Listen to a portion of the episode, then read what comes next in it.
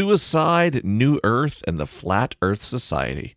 All that and more on this week's episode of Ask Science Mike.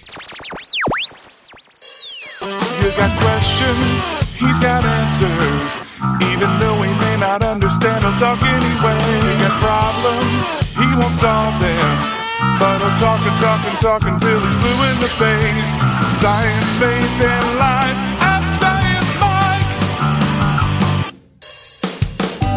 Welcome to Ask Science Mike, the weekly podcast where I answer your questions about science, faith, and life. Really exciting show this week to me. It's the one year anniversary of the release of Finding God in the Waves, my first ever book, and uh, happened to come up in the answers for one of the questions this week. So, what do you say? Let's do a podcast. Let's get it started.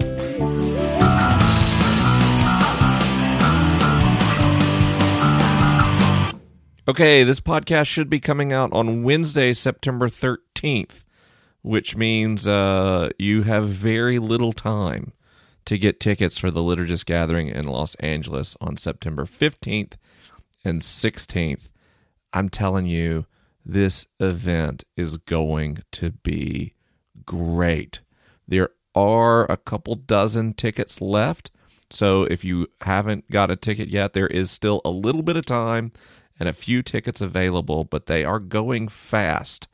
Uh, this could very well be a sellout event.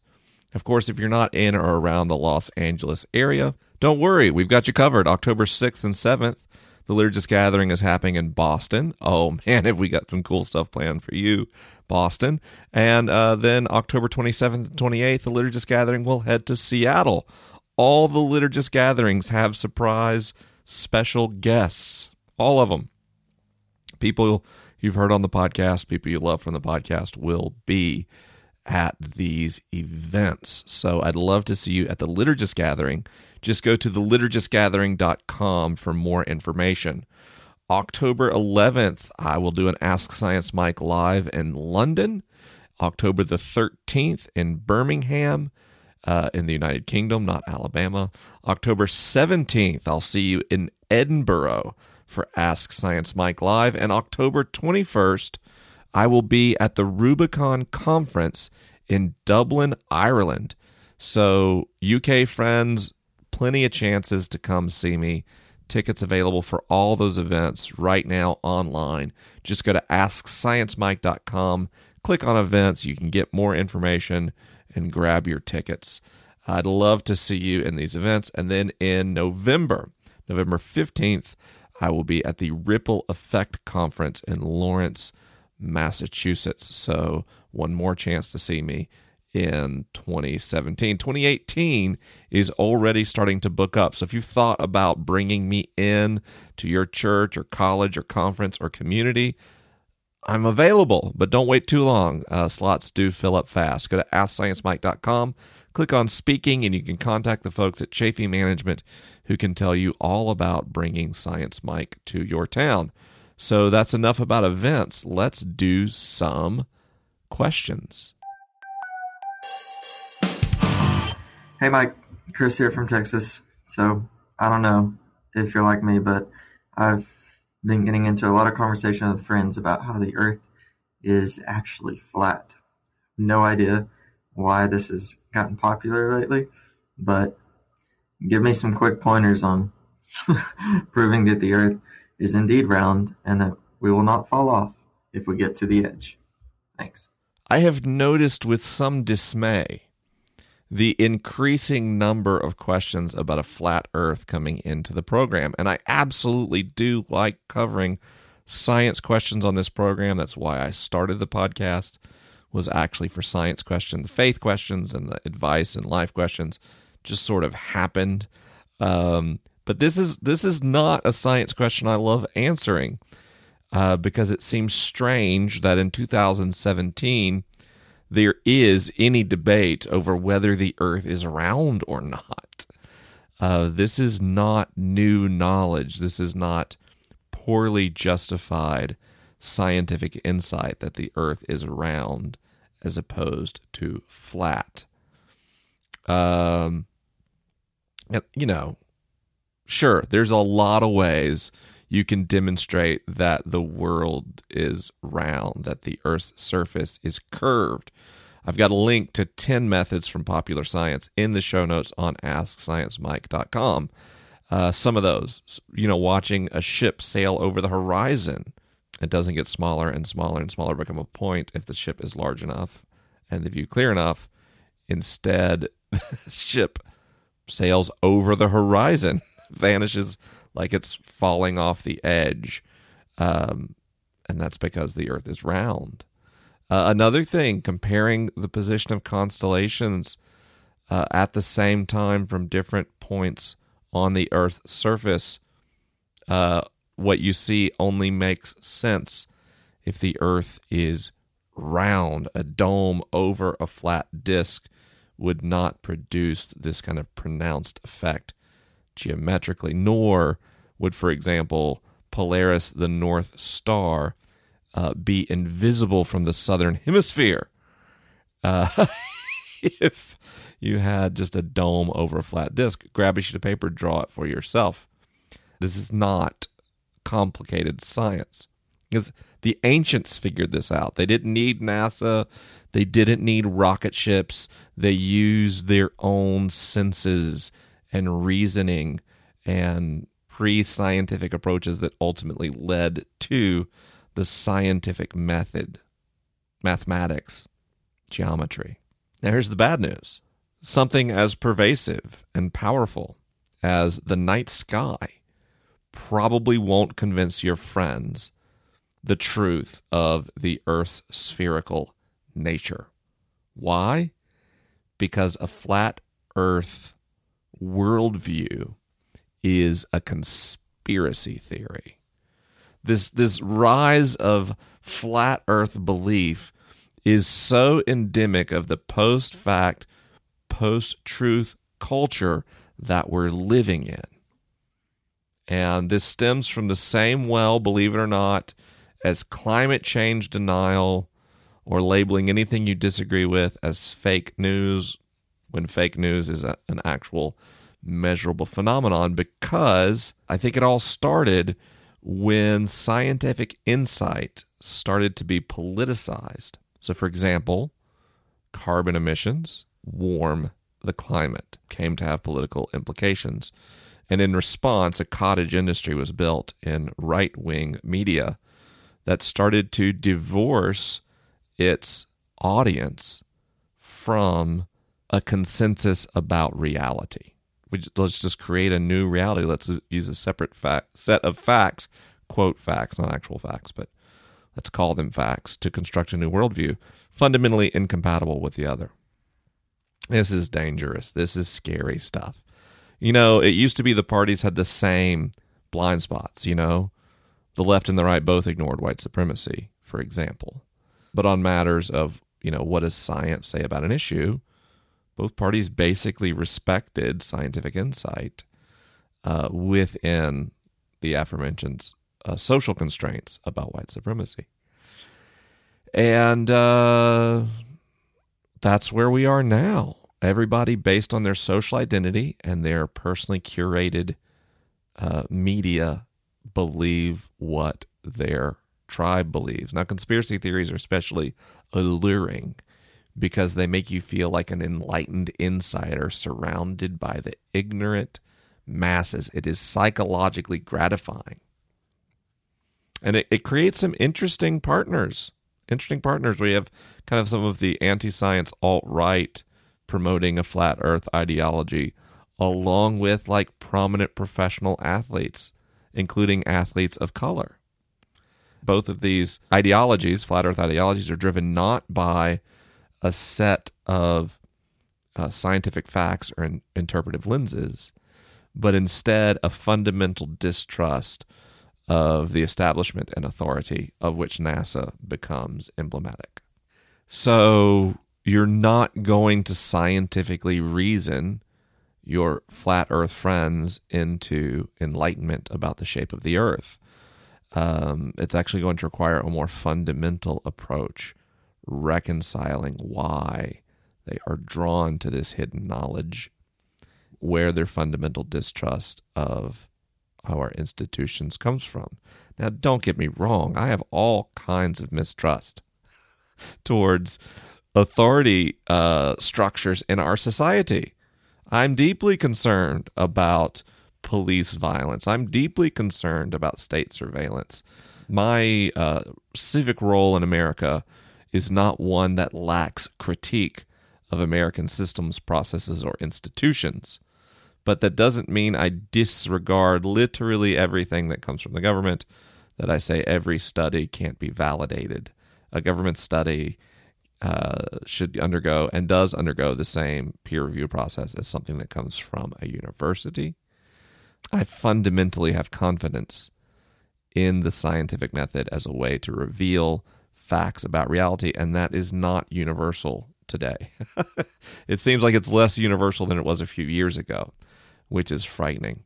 Uh, so, I'd encourage you to check out the How Do We Know What We Know episode of the Liturgist podcast, as well as the fake news and media literacy episodes. Now, that's going to be a couple hours of listening, but I think that's going to equip you to have these kinds of conversations with your flat earth friends. Reporting live from a spinning spherical object in space. It's Science Mike. Our next question came in via email and it reads Hi, Mike. I'm a new listener to the podcasts, having just finished reading and enjoying Finding God in the Waves about a week ago. Loved the book, and I think stances similar to your open and honest one on discussing issues of importance are needed in the 21st century. I have one question about the book that's been nagging me, though. Okay, I'll just interrupt you. Just one is impressive. People usually have more than one question. Back to your letter. At the end, you write Science gives us fact, faith gives us meaning. To me, this sounds very similar to a statement you attributed to Rob Bell earlier in the book that science tells us how, while faith tells us why. Of course, you stopped Rob Bell at that point and explained that science can explain meaning and beauty to us. Perhaps I'm misunderstanding, but the sets of statements science gives us fact, faith gives us meaning, and science tells us how and faith tells us why seem to be saying the same thing. What is the difference between the statements? Or how did your stance about these statements change so that you ended up accepting them rather than criticizing them? Thanks, Nate. Well, Nate, thank you for such a thoughtful question about my book, Finding God in the Waves, which came out one year ago today, the day this podcast is released, September 13th. Man, I can't believe that book has been out a year. It has been a wild year. Uh, that is an event that really changed my life. Uh, a lot of people told me releasing a book is no big deal. It doesn't change a lot. It changed everything for me. uh, I mean, I'm a full time author, podcaster now. Uh, I've traveled and met so many of you on the book tour. I really can't overstate the impact Finding God in the Waves had in my life. And I hope, dear listeners, the book has in some way impacted yours as well. By the way, the paperback comes out October 3rd with a discussion guide and a new low price. Uh, I looked on Amazon, the paperback is debuting at a much lower price than the hardback ever got to. So if if if cost is an issue on a hardback book, Finding in the Waves will be much more universally economically accessible October 3rd, again with that really cool discussion guide. But back to your question science gives us facts, faith gives us meaning. Yeah, I do think that is actually different in substance from, you know, science tells us how, faith tells us why. Here's what I mean why can include fact. Why does the sun rise can be explained via science. The why is there. Why do we find sunrises beautiful? That can also be answered scientifically. Why do we fall in love? Why do we feel love? You see, those why questions are easily addressable via the scientific method, but at the end, they are still just facts. Understanding the astrophysics of a rising sun won't actually provoke you to any action in your day. Understanding the neurochemistry of your circadian rhythms and your sleep and wake cycles will not get you out of bed in the morning.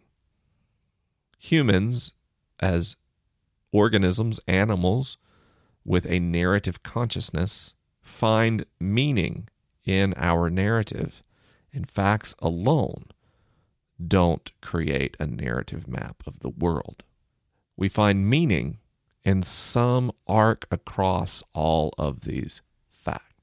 That's not to say you can't create a life narrative of meaning and purpose without faith. I know too many atheists who have done so to deny the effectiveness of their secular worldview, but ultimately they are relying on some philosophy or worldview to create a narrative across scientific facts in order to find meaning in life. And my point is that is the school faith belongs in personal philosophy, moral philosophy, and worldview that create a narrative that allow us to find meaning in that sun coming over the horizon. Find meaning to get out of bed, a purpose to strive toward beyond our survival impulses. For some reason, our species uh, doesn't do well just on a survival basis. We need more.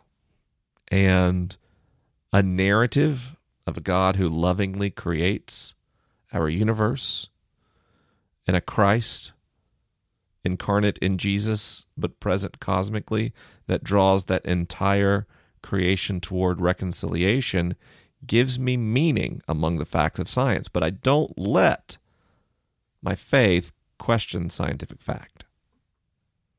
Science is the king of facts. My faith doesn't come into play questioning what science discovers. My faith tells me what I do with those facts. That's a little different, or I would say pretty radically different, than science telling us how and faith telling us why. Why is not necessarily associated with meaning. Now, what do we do with that? I, I, I made that book to show how I journey through some questions, and it was more important for me to lead the reader on a journey of how I question things and how I started to construct a new worldview, less so that you would follow in my footsteps, and more so that you would bravely and boldly embark on a journey of your own. That's what I wanted Finding God in the Waves to do. I've seen many people do that. Very common among people who listen to my podcast, listen to the Liturgist podcast, or uh, read my book is the degree to which they are not becoming a clone of me. They're not duplicating my beliefs, they're not duplicating my approach, but they are enjoying solidarity on a journey of their own. And that has been incredibly, incredibly affirming to me in my life. So I would say to you, Nate, if science tells us how and faith tells us why, and science gives us fact, faith gives us meaning, both fall short in how you assemble a story to live out. Then it's time for you to craft your own language. It's time for you to give to the world the gift of sharing how you have struggled to learn to embrace the gift of life and awareness, wherever it comes from. This is a trigger warning. The next question is about suicide. So, if that's something, a topic that may be upsetting to you, just go ahead and hit, pause on this episode and uh, either listen in a, a space where you have people who can comfort and support you, or just skip the rest of this episode and come back on Ask Science Mike 127. Hello, Science Mike. I'm curious as to what is going on in the brains of suicidal people. I've had fleeting dark thoughts before while feeling depressed, but I'm curious if there's a significant change in brain activity when someone actually makes the decision to end their life.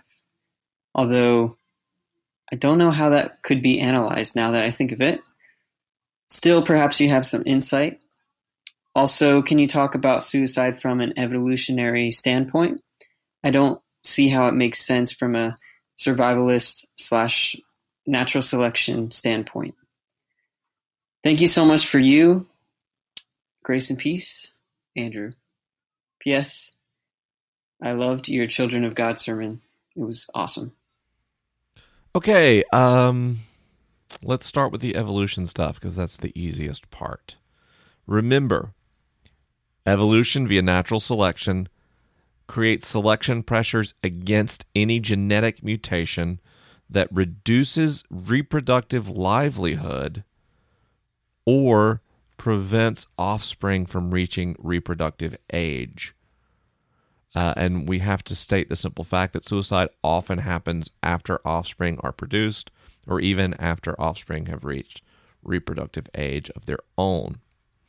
Uh, so evolution won't necessarily punish against it. Or if it's completely genetic in nature, which it is not, but if it were completely genetic in nature, if it was caused by you know a combination of recessive genes, uh, it would not get filtered against in the environment. The same way that uh, sickle cell anemia is not selected against effectively by evolution via natural selection.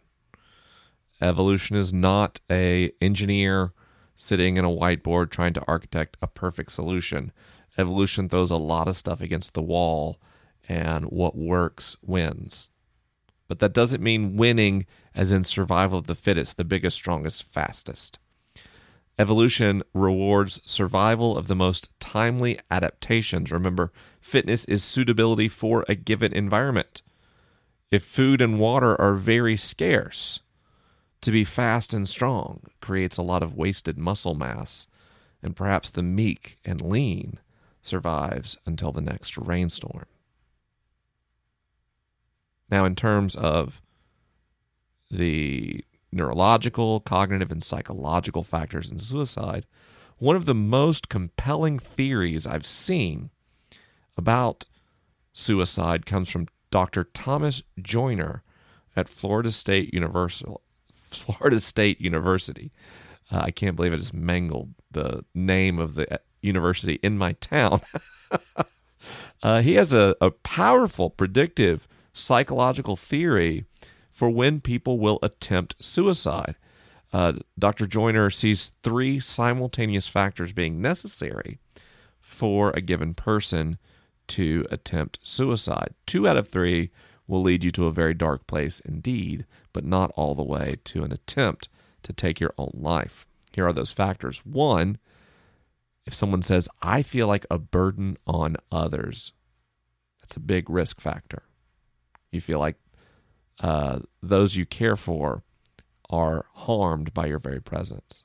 Number two, if you were to say, I don't belong, or if you experience no sense of social belonging, that isolation is a serious risk factor. And the third would be if you could say, I don't fear death or lethal self harm. Interestingly enough, Dr. Joiner's theory explains why antidepressants can actually cause suicidal thoughts to turn to suicidal ideation to turn into suicide attempts because they distance people from the fear of death. They reduce the amygdala response to images or attempts of lethal self harm. Three factors I feel like a burden on others, I don't belong, I don't fear death, or lethal self harm. And um, from a little personal experience, as someone who has attempted suicide in the past, uh, that that's right on the money. I couldn't have articulated it better myself.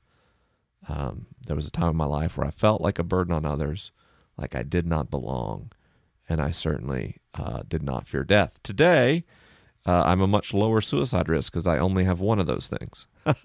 I don't feel like a burden on others. Uh, I feel like I belong. I still don't feel death, fear death, or lethal self harm whatsoever. It's a little uh, weirdness in my wiring. Um, now, the neuroscience picture, as you alluded to in your question, isn't isn't so clear for obvious reasons. How do you have someone in a brain imaging situation the moment they decide to kill themselves? how could you image a brain that was about to die from self inflicted harm? Ethically, you would have an obligation to prevent the act from occurring.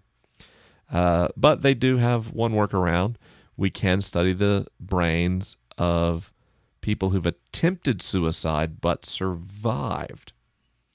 And interestingly enough, uh, we see a dramatically higher uh, degree of neurological arousal in certain regions of the brain uh, that show up as a sensitivity to emotional stimuli, especially displays of anger, consistently in the brains of suicide attempt survivors.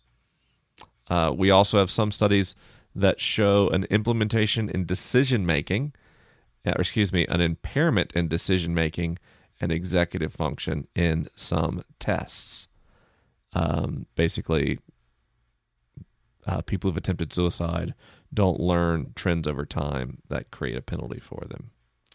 And I'll read you a quote from an article called The Suicidal Brain, which is linked to in the show notes on AskScienceMike.com this week. Here's the quote MRI scans confirmed that something was amiss.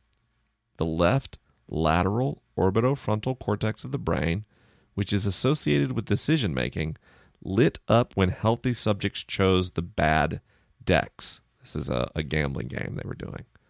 But in suicide attempters, the region was markedly less active. This and past behavioral studies seem to suggest that decision making is impaired in numerous psychiatric disorders. So, for whatever reason, uh, either from genetic inclination, environment, say living with clinical or chronic depression, or both, there are possibly structural functional differences in the brains of people who attempt suicide and those who do not. Since brain imaging scanners aren't all that common, I think Thomas Joiner's cognitive psychological model is very helpful and should be more widely known. Uh, because if people can assess for themselves where they're at with those three risk factors, you know, they might be able to ask for help. Or for people talking to someone who is in a very dark place, instead of saying, Are you suicidal? If you were to say, You know, tell me about how you feel. Do you feel like you're a burden on others? Do you feel like you belong? Do you fear death or self injury?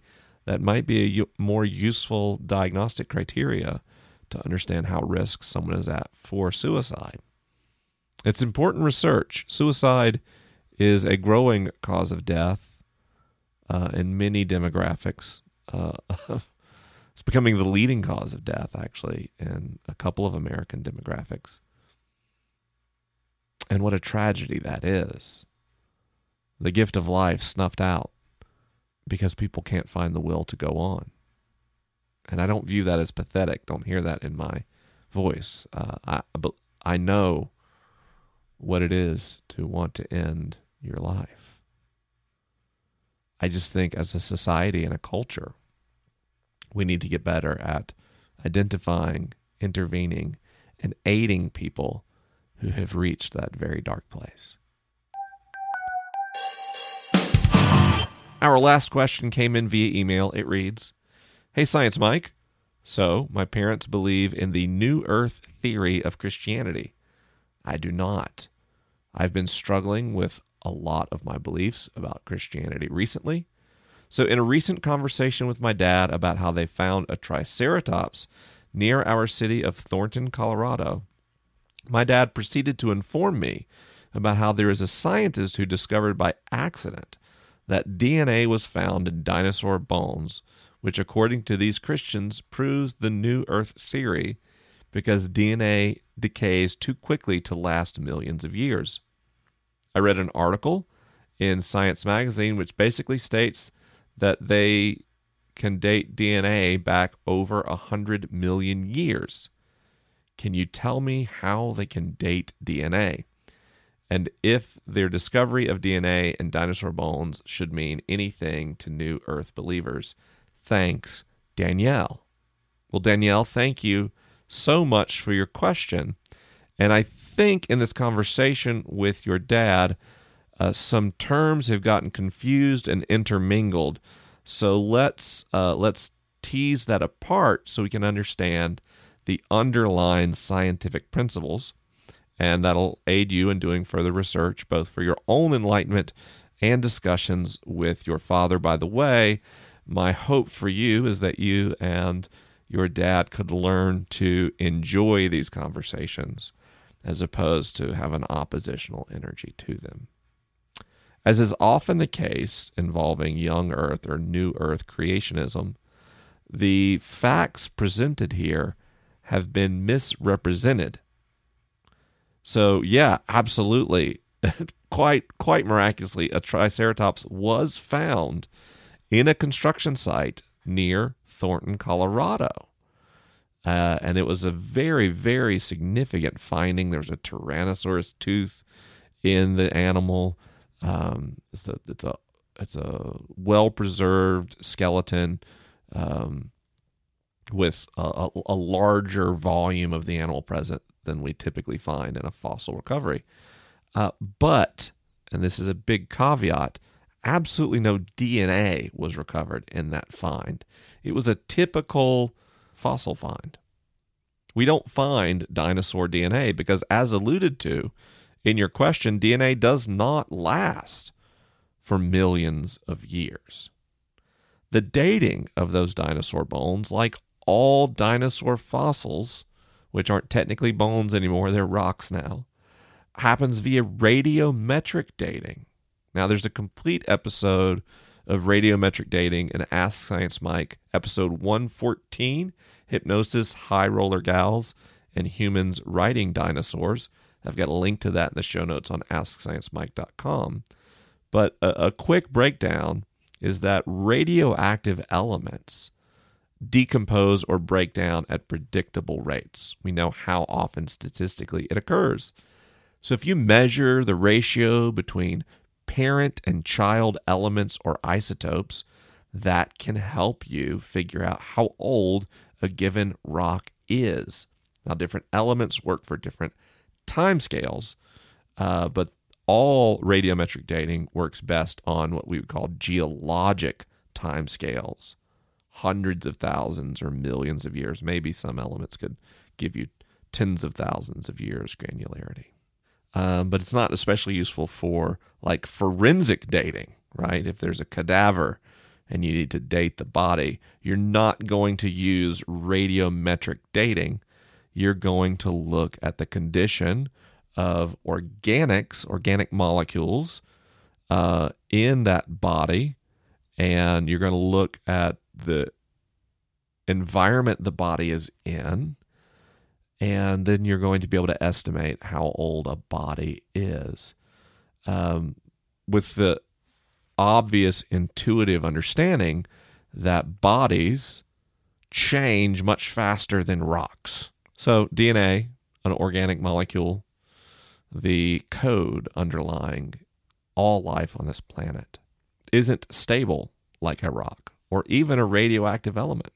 The oldest DNA we've ever recovered is about 100,000 years old. It was preserved under ice, a, a rare, rare uh, way in which organic material is preserved. It's not normal. Glaciers move, glaciers migrate over time, plate tectonics cause changes in climate. And uh, we were just lucky. I guess in theory, some scientists believe perhaps in ideal situations, DNA could last a million years, but 100,000 years is exceptional. 10 times that uh, length of time would be more so. In hot, wet environments, DNA can break down in days or weeks, even hours in the right chemical conditions. So, a fleshy dinosaur or a little bit of bone marrow would indeed be a momentous discovery for young Earth creationists. But that hasn't happened. Instead, every fossil we've ever discovered supports the dominant scientific picture that our Earth is billions of years old and that humans and dinosaurs are separated by millions of years of geologic time on this planet. So you're questioning a lot of your beliefs about Christianity. I think that's good. I think that's healthy. I think as much as you can, it will help if you can preserve a healthy relationship with your parents through that process. Uh, but I, I also think don't be afraid of what you're learning. Don't let new insights lead you to a place of darkness and fear, but instead joy. Joy in all you can learn about the universe and creation. Science certainly undermines a young Earth view of creation, uh, definitively so, I might say. But that doesn't mean that the meaning we find in the Genesis narrative isn't significant. It doesn't mean a God that creates with thought and intent and word instead of with violence isn't a major theological innovation. The fact that Genesis says that God says it was good in regards to creation tells us the nature of the God we try to discover and unravel through Scripture. The relationship between humanity and God and temptation is expertly portrayed in the Genesis narrative. We all know what the whisper of the serpent sounds like. We all know when fruit looks good. and we desire it, but we know we shouldn't have it, have it. As you question, you may find some of the historical and scientific grounding that you've placed in Scripture and have confidence in may be eroded. But I would encourage you to look to those higher themes of the Bible of incarnation, of resurrection, of a God that is love. And my hope for you is that you find those concepts beautiful and enduring, even as you question what you've previously known. I really want to see you. I really, really want to see you. So if I'm coming anywhere near you, AskScienceMike.com slash events, come see me. If I'm not coming anywhere near you, get some friends together. Talk to your pastor, talk to your professor, send a booking request. I only do this because I like seeing you all, meeting you all, talking to you all. That is the animating energy behind my work. Thanks for listening to the show. As always, I want to thank my patrons on Patreon for making the show financially possible and for picking the questions that appear every week on Ask Science Mike. If you'd like to keep this show going, just go to AskScienceMike.com, click on the Patreon icon, and uh, you can throw me a dollar a month, five bucks a month. It makes a huge difference. I really appreciate it. Thank you, Andrew Galucki, for uh, pre producing the show, Gregg Nordin for sound designing and producing, Jeb Bodiford for writing the theme song. Thanks for listening, friends, and I will talk to you next week.